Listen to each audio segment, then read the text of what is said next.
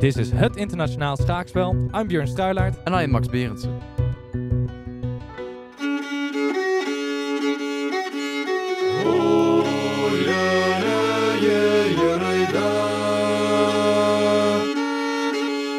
Биби-Эйбатская площадь была одной из основных нефтеносных площадей в период Второй мировой войны.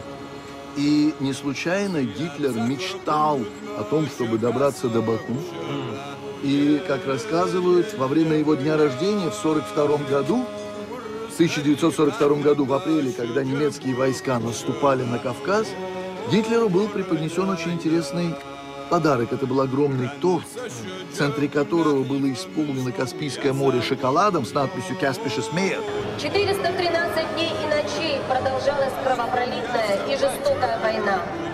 В эти тяжелые дни раскрылись лучшие черты солдат Отечества.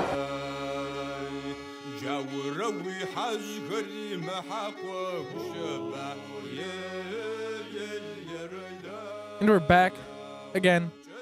As we said in the last couple episodes, we'll just repeat it again.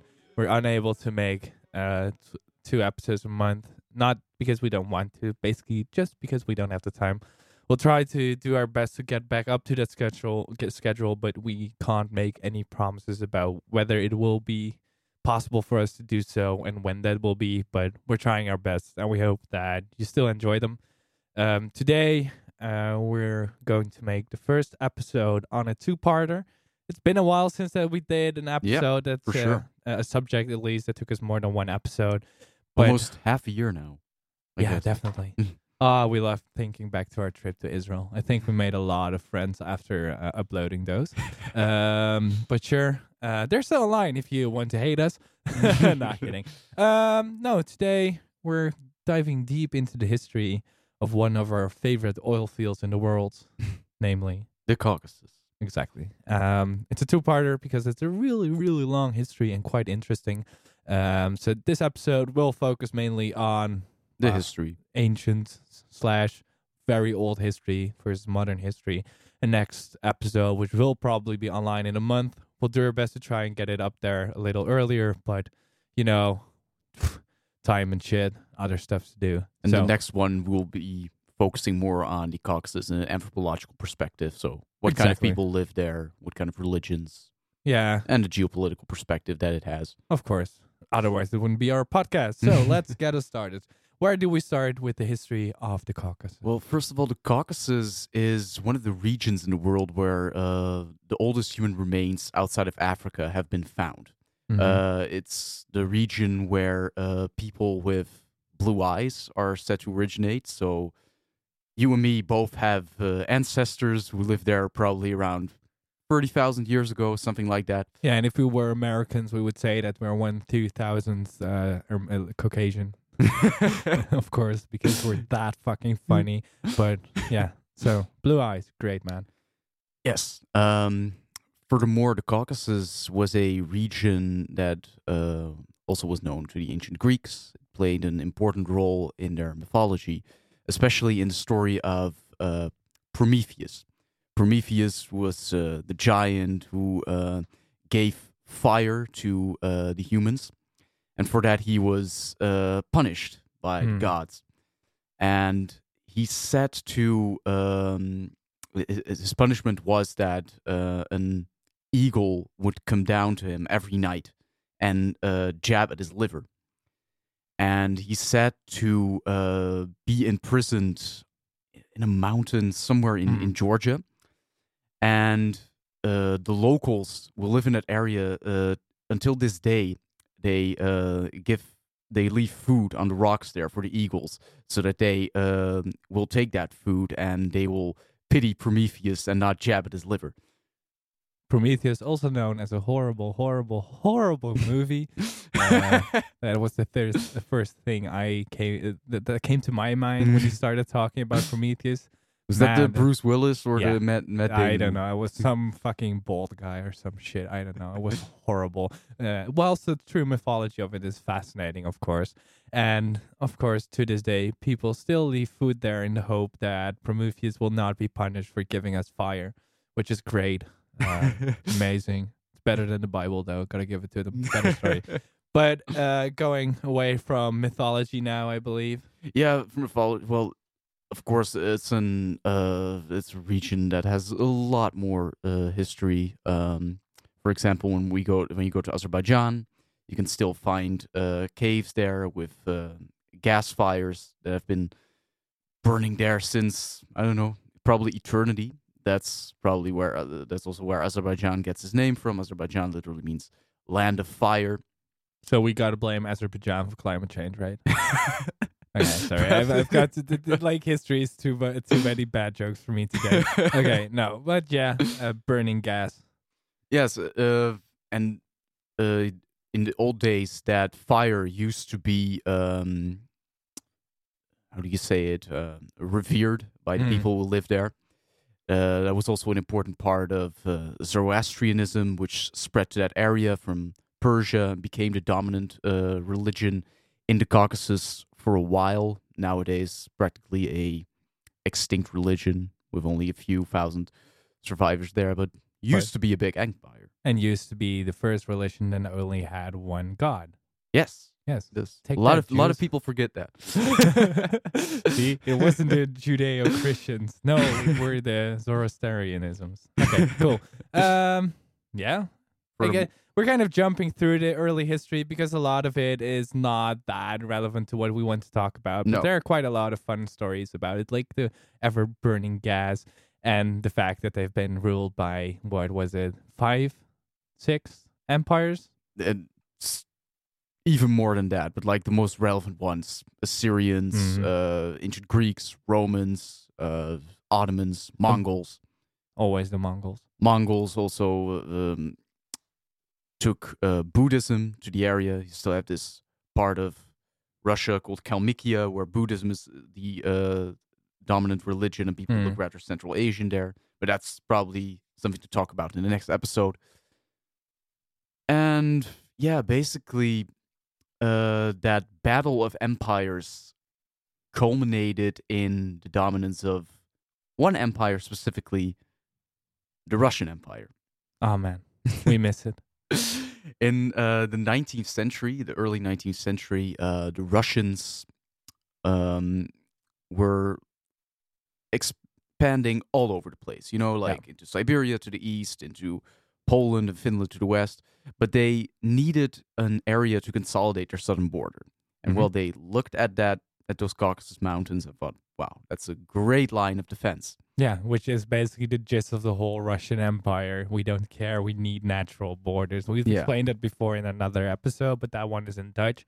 But the gist of it basically is that Muscovia was not defensible at all. Not even, the only thing they had were giant woods. That's about it. No swamps, no seas, no mountains. So they started to first expand towards the north, then to the east. First only to the Ural Mountains. After that, they took over everything behind the Ural Mountains. Not that it's useful in any kind of way. Besides, it's impossible to get through, which makes sure that Moscow would not be invaded. Later on, they also got a lot of sweet natural resources. Of course, got to give it to them. And as well, a lot of nuclear testing facilities that are still radioactive to this day. Quite fascinating stories about Mongolian villages as well as Chinese villages suffering from radioactive poisoning because Russians were not that good with getting rid of their nuclear waste. They just dumped it in rivers. And of course, after they expanded towards and into Siberia, they started expanding towards the south. Leaving only one very, very weak spot that has never, ever been solved, except for by nuclear weapons, of course, because you're not going to invade people if you have not nuclear weapons, and that is the northwestern European plain. Yeah. And that's basically the Eli 5, explained like I'm 5 years old, short version of the Russian Empire and why they expanded. Of course, there are like horrible stuff that happened throughout there, which we're skipping over, but that's basically the gist of it. And of course, one thing the Russians still want is entry to warm water, which didn't really come with the Caucasus because the sea is landlocked. Yeah. So the Russians took over the Caucasus. Although they gained a nice subtropical area in certain regions around Sochi and Batumi. And Katharina loved to go there with the Austrians to show her, look at what I got. See, this is where I go for holiday. And that's where you get a lot of fun stories from it. And that's really one of the ways she later tried to convince them of going to war with the Ottomans, because look, I have this beautiful stuff here now. Do you want to help me get more of it? And we all know how that worked out. Like, not at all. But now we're kind of skipping ahead through history because the Russians are here. And of course, when the Russians invade, you don't just give up, right? Yes. Well, you already gave a little segue of horrible things happening. Well, that was kind of the Russian policy in the Caucasus in those days. We want the Caucasus. We just want it without the Caucasians. Mm-hmm. So what do? Get rid of all the Chechens and the Ingush and the Avars and the Dagestanis and the Abkhaz and Ossetians and that whole mixture of peoples that used to exist there. Some they were able to make deals, like the Ossetians, and they started supporting the Russians. But with most of them, especially the Muslim peoples, like the Chechens and the Circassians, they went on a jihad. The Chechens under the leadership of Shamil, Circassians as well, which has resulted in a lot of epics from that time, especially by Mikhail Lermontov. There was just an... It culminated into a decade-long series of bloodshed, continuous bloodshed. And at one point, the Russians were able to sort of consolidate the area on a map. But they never really consolidated the Caucasians' hearts and minds. No. For the Chechens specifically, that's something that still plays out to this day. I think that most people will know how horrendous the Chechens have been treated by the Soviet Union, as well as the later Russian Federation. Exactly. And it's something that, for instance, if we go to the Persians, it's like comparing ancient history to modern history, but they were much, much, much better at incorporating different ethnicities, different religions, and different cultures within their... empire, and it's a system that was used by Alexander the Great during his conquest. Though he sucked at keeping an empire up, he was just good at conquering things. But it's the idea that you give autonomy to the different cultures as long as they pay their taxes. And the Persians were able to do that, but for the Russians that was not enough. They did not want the Chechens and basically any other person that's not Russian Slavic. They did not want there. And that has left some serious scars within the whole region to this day. Especially after deportations, which were done by the Russians. The Soviet Union didn't start that. It's a tradition that goes way back. A tradition. Oh, I like that. I like that word for it. It's a Russian tradition. Yeah. Go on. A lot of... people were deported mainly to the Ottoman Empire. Like until this day, like millions of Turks still have like a recent Circassian or Ossetian or Abkhaz ancestor. Even people as far away as regions deep into Syria, Lebanon, even Israel and the West Bank have like Circassian and other Caucasian roots. You see that. Especially after it's interesting detail, especially after the Syrian civil war, you see that a lot of Circassians were actually able to gain asylum in Russia, and they moved back to their ancient homelands. So there is sort of a resurgence movement, but largely, those ancient communities, those ancient ways of life, have been uprooted and destroyed. Which is basic European history, quite oversimplified, but it's nothing. It's not anything specific to the Russians, the British. It's the sad stories of empires. It's yeah, but there's still not that much commemoration of it. Like, no. If we look at the Winter Olympics that have been held in Sochi in 2014, there was a lot of building on sites that were still holy to the Circassian community. Like, for example, ancient burial grounds, sites where, you know, genocidal murder was committed, especially in area next to Sochi named Krasnaya Polyana. Krasnaya Polyana literally means red fields, named after all the bloodshed that had been taking place there in the 19th century.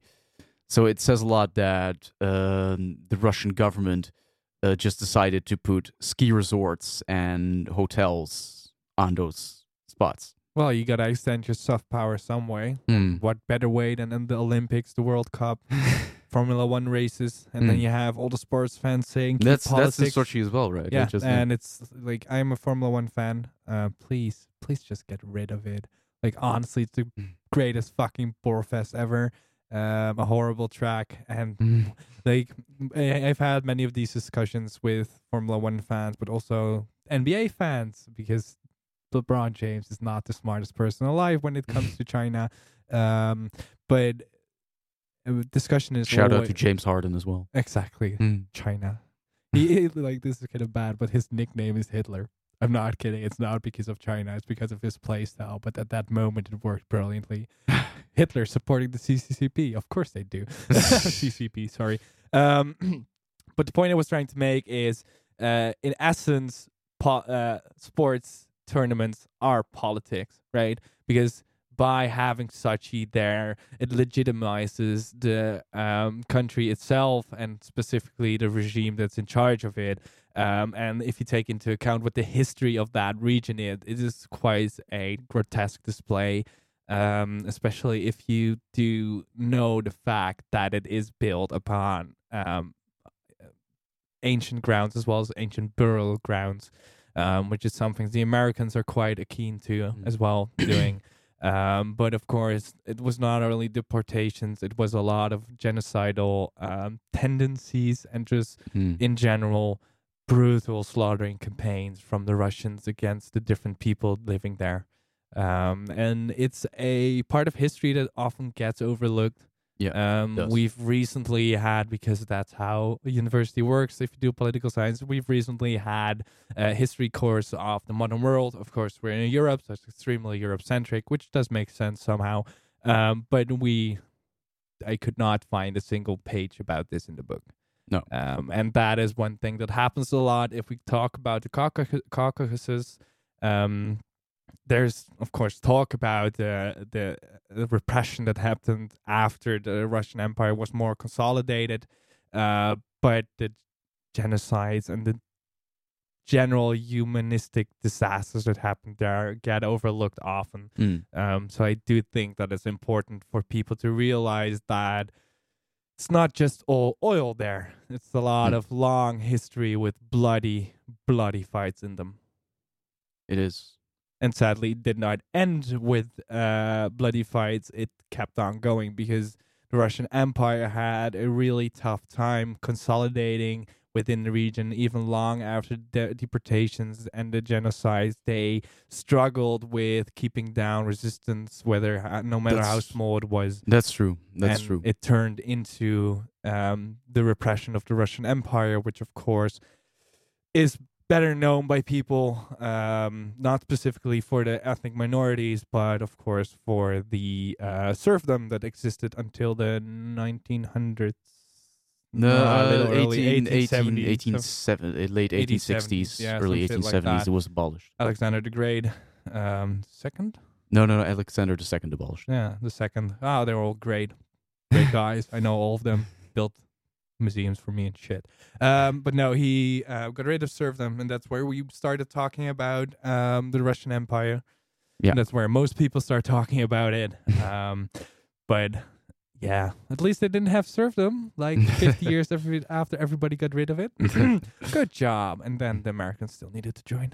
But of course, what we started with and what Baku, Azerbaijan, and the whole Caucasus region is known for is, of course, the gigantic reserves of oil and gas. Yes.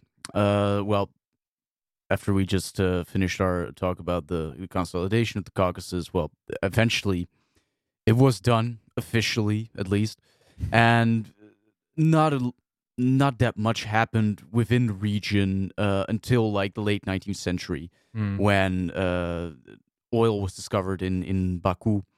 And after that, you saw a lot of British firms, a lot of Dutch firms, went to all American firms. The Rothschilds went to Baku, set up a bank there. Because, yeah, the Rothschilds are everywhere where money can be made. And a real oil boom started in Baku, which led to tremendous amounts of wealth in the area, never foreseen, never seen before. But it has been seen since then. That's the important thing. That's the important. But yeah, it made it a powerhouse for the Russian Empire. Yes. Do realize that at that point the Russians were trailing behind the rest of Europe when it came to industrialization, but also war effort and basic war strategies. Of course, this is the point. We're getting to the point where the First World War is going to start. And before that, the Russo-Japanese War, of course, happened, in which they got completely humiliated by an Asian country, which at that time was the worst thing that could happen to you. If you have a country that is in turmoil, that has so many regions with different ethnicities and shoddy consolidation of power, that it comes back to bite you. But of course, oil is always good for empires because it brings a shit ton of money. But it did bring more industrialization, more wealth to the region. But most of it got sapped out of it and went to Moscow. Yeah, it did turn Baku into a cosmopolitan city. You can still to this day, you can see like the old villas which decorate the city of all the oil of the oil barons that used to live there. But that's like the kind of the paradoxical thing that haunts Azerbaijan to this day. It's a very beautiful country, but it's mainly just Baku, where everything is concentrated. Then you have like some older historical cities near Baku, and basically the rest of the country is just Caucasian no man's land with mountains and fields. And yeah. That's pretty much the Caucasian region, and specifically Azerbaijan. And if you want to see the thing we mean, you can still look at Street View to this day and see the difference in housing between the city center and in Baku specifically. When you go more and more outside, you just see how corrupt it is still to this day. And that is basically with everything within the legacy of the Russian and Soviet Union Empire. Basically, everything is still, kind of fucking corrupt. Yeah. Moldova, no, I'm just kidding. Some Eastern European countries did better than that. Kazakhstan, Turkmenistan, etc. But it is honestly quite disgusting how Baku looks these days. You have the beautiful old villas, the beautiful old castles, and you just go one street over and you see the immense amount of poverty that still goes throughout the region. And even outside of the city, like these huge metal jungles of which have created a true ecological disaster over the years. Still, for example, like oil that is leaking, hasn't been cleaned up. Thousands of birds and fish die there every year. Yeah, BP is not the only one with the oil spill. Let's be honest about that. But of course, as we've alluded to before, at a certain point we reached the First World War, which was a complete disaster for the Russian Empire. At that point, serfdom had been abolished, but it was still a backward-ass monarchy with absolute power within Moscow, with Alexander III at that point. St. Petersburg.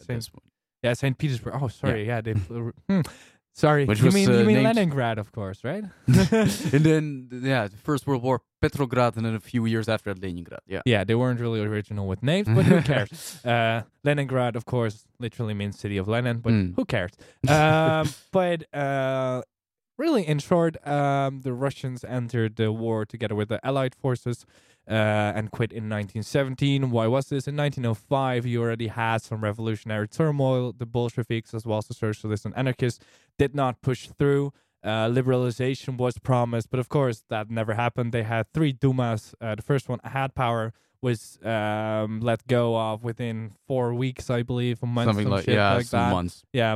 months like that. After that, the second one didn't have any power. Third one didn't have any power. And then they went into war. This was also the same time that Rasputin had immense amount of influence within the Romanov family, which seems like a small thing, but you do have to realize that it was not necessarily he himself, but it was the image that people started to get of the emperor and his family, that they were not this patriarchal family taking care of the Russian land, but were just a bunch of people trying to wage war against countries that people were like, we don't even care. We don't want to fight. We just want food. We just want housing. Something that was hard to come by in those times, which of course led to the revolution of 1917, which was not first the Bolshevik revolution. That happened later. But of course the liberal revolution, as it is often called, which failed within 2 months. Because the Bolshevik revolution happened, and the Bolsheviks, at that time, you already had the Soviet of Petrograd, which was quite a powerhouse within St. Petersburg, but also the country. And once Lenin returned from Switzerland in his 10-year exile there, some shit like that. Yeah, something like that. Quite long, I believe 10, 12 years. He got on the stage and together with Stalin, Trotsky, how can I forget his name? Trotsky and the whole Bolshevik party. They had the November Revolution, which started in October, but who cares? Because different calendars. Yeah, exactly. And they threw all power to the Soviet into Petrograd, and then the Red Terror happened. Because you have to give it to Trotsky, he knew how to run a fucking army. And that was, of course, because then you had the civil war between the Red and the Whites, and the major reason that the Whites lost is the same reason that the Popular Front in Spain lost, and that is sectarianism, and that they could not agree on a single thing. And a unified Red Army that had propaganda around them of, we're gonna run this country, we're gonna give it to the workers, which of course never happened. That worked. It was centralized. They were efficient, and they consolidated power within Russia. And gave independence to the Caucasian republics. And exactly, that was the point I was going to get to. Because how did they consolidate their power? By the Germans promising to not invade. Because of course this would be a brilliant point for the Germans to actually invade Russia, and once succeeded it, which they never could. But it did not happen because they signed the Treaty of Brest-Litovsk. Thank you. See, that's why I have it, because he's better at naming shit. And of course, as we know, most of the regions in the west and south that was occupied by the Russian Empire were given independence in a deal with the Germans so that the Bolsheviks could grab power. And of course, it worked out that way.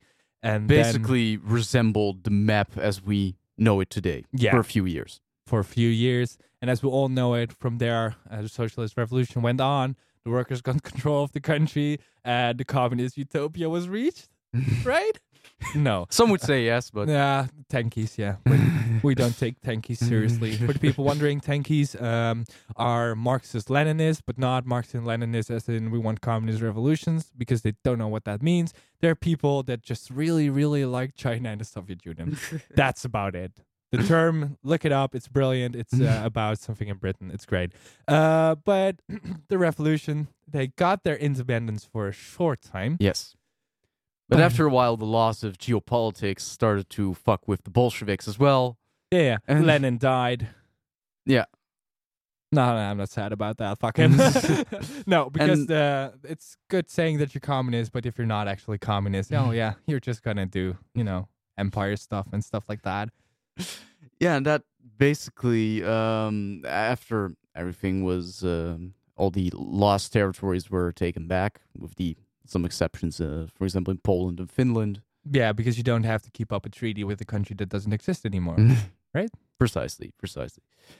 And yeah, after the whole area was consolidated again, it paved the way for leadership for a certain Josef Visarionovich Jugashvili. And we better know him as Stalin, but he was a Caucasian, a Georgian man hailing from Gori. Yeah, but you could think at this point, if you don't know the history, oh great, you're going to get treated better. No, if you're on Soviet oil, you're not going to get treated better. So yeah, he was Georgian, beautiful accent, but not good for the Georgians and the rest of the Caucasians. No, not really. He's he basically designed the divide and conquer policy, which would shape the map of the Caucasus. For example, first when the Caucasian territories were consolidated into the Soviet Union again, you had Abkhazia, which was first in its own autonomous Soviet Socialist Republic. Stalin was like, wouldn't it be better if they kind of were put together in the same territory with their arch enemies, the Georgians? Maybe I can throw some Ossetians in there, maybe some Ajarians, and just, you know, let whisper in that one's ear, whisper in that one's ear, and sort of consolidate my own power there. And not taking any blame for it, right? Until people actually get history records, because but that's actually the weird thing is that a lot of Georgians are still kind of proud of him. Yeah, just go to his hometown. Yeah, it's actually I do have it planned to go there sometime, but you can still visit his little humble abode that he reigned from before he became one of the most terrifying leaders of the world. But as we all know, Stalin was not really a great guy. No, even Trump wouldn't like him. But in short, Lenin died, Stalin took over, Trotsky got killed in Mexico. And that's where we get the term Trotskyism from. Because like everybody that doesn't agree with Stalin is, of course, a Trotskyist. Who doesn't? But as I think Americans will specifically notice, because fuck the Soviet Union, right? That's about their whole college education. I'm kidding, guys. We'll love you. But Stalin's repression was unknown to the world at that point. His 30-year reign. Yeah, exactly. 1923 to 1953. 53, yeah. At first, people were hopeful that it would actually turn into communist society. Every socialist around the world was hopeful. Once we started to see what happened, actually, people weren't that hopeful anymore. The Great Purges, of course, just before the Second World War, when everybody started to disappear or turned up dead. The Gulag, Archipelago in Siberia, which was nothing different than the cheapest slave labor you could get, not feeding them, putting them in the cold and hope they'd die, which was repression throughout the whole country. But you got to give it to them. Nobody makes better propaganda. Because till the end of until Gorbachev about that, people still believed that they would achieve socialism, and that was happening around them was great. The cognitive dissonance that they achieved within people was brilliant, from a scientific standpoint, right? Yes, good job. No, the amount of repression coupled with the propaganda made for actually a brilliant case study of how to control people, but it did not always work that well out for different ethnicities. So, as the Russian Empire before Stalin did kill a bunch of Caucasians. Yes, he did, but. Still to this day, he's popular among a growing number of young Russians, actually, people from our generation.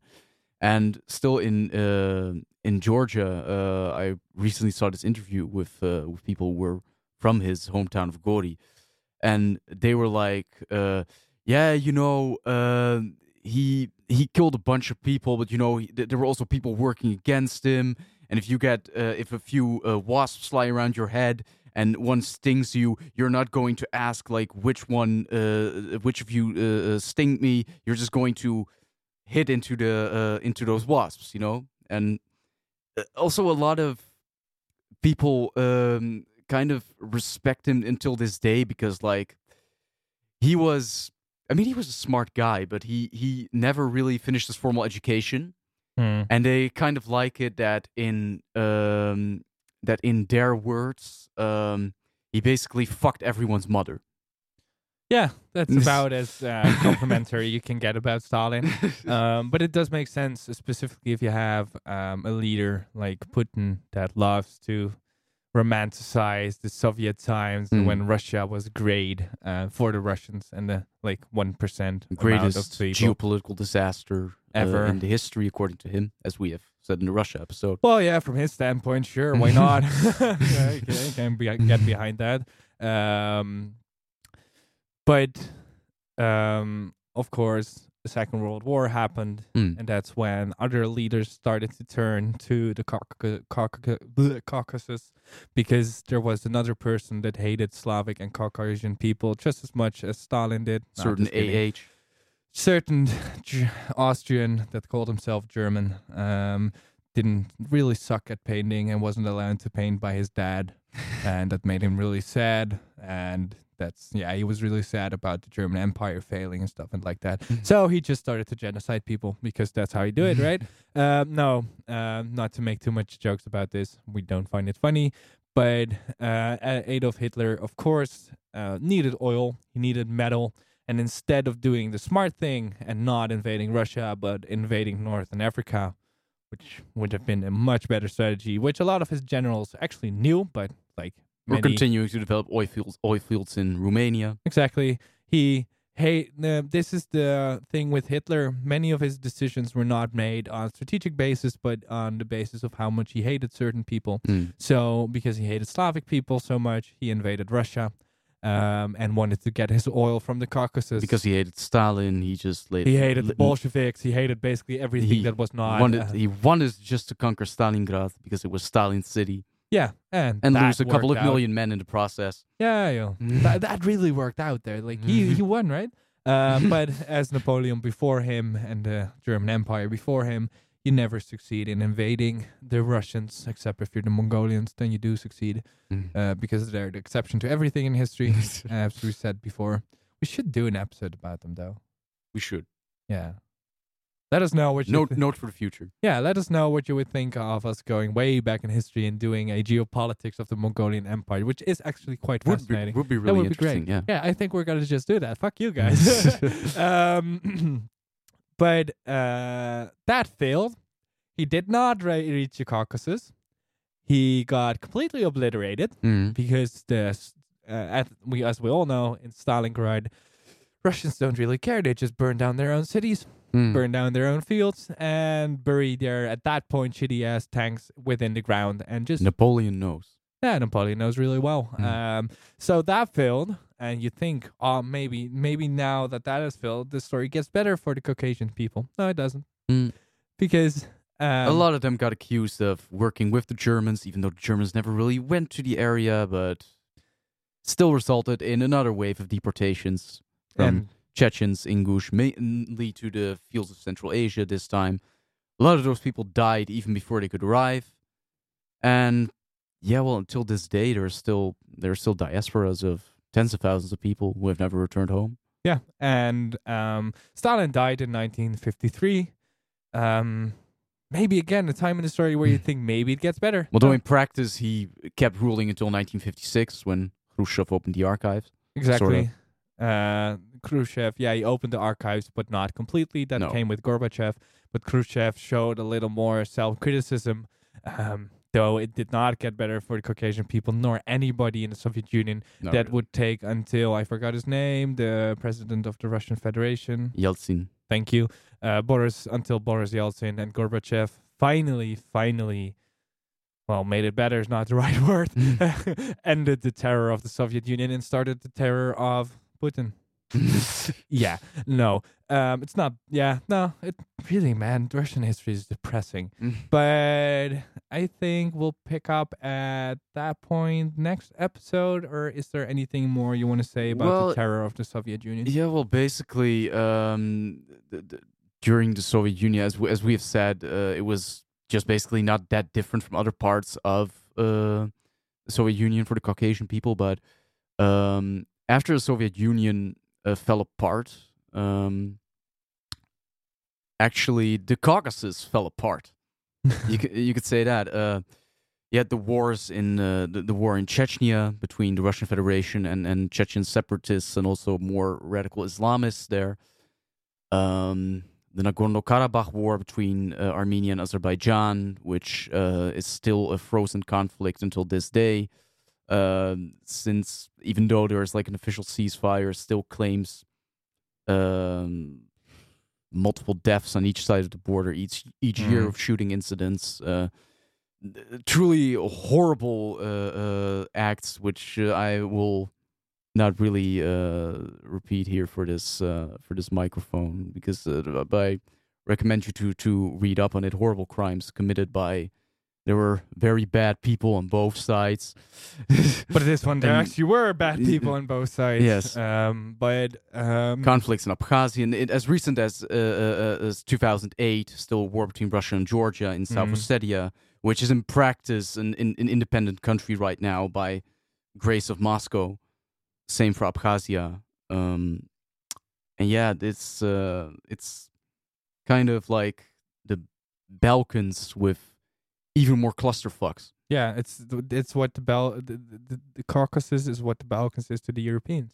Yes. And the reason why we've gone so quite in detail in their history is, of course, that hopefully you've noticed at this time that throughout the history of the Caucasus, even though it started with beautiful mythology, it ends with one empire after another, deporting people, committing genocide, going to the Russians doing the same, to the Soviet Union doing the same. So the point of this episode was to introduce what we're going to talk about in the next one, and that is what's still left of all the different cultures and ethnicities of the Caucasians, which still are there, but not to the extent that it was there before all the empires, and specifically before the Russian and the Soviet empires.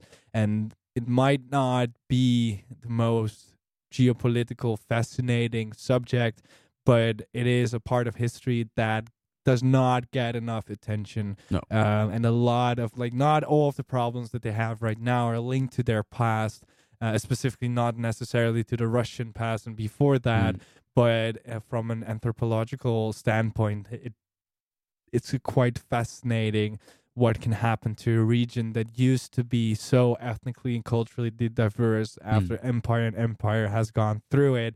And politically, most of what from the history still plays today can be traced back to the Soviet regimes and the lackadaisical spread of wealth, as well as the shoddy industrialization, which has put most of Eastern Europe, but also the Caucasian region, behind the rest of the world. Yeah, at least compared to Europe. Let's not say the world. Apologies, because Africa is still a thing. Sorry, Africa.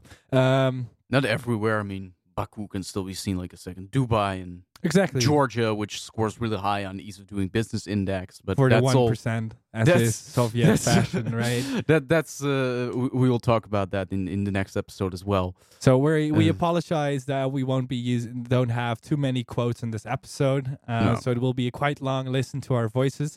Luckily, there's a pause button. No, I'm just kidding. But I think that for the theme of this and the subject of this episode, it's not really applicable, and I'd rather you listen to us talk for a long time than put in quotes for the sake of quotes. But I haven't got anything more to say. No, so me neither. Well, we thank you for listening to another episode of Het Internationaal Schaakspel, and we'll see you next time.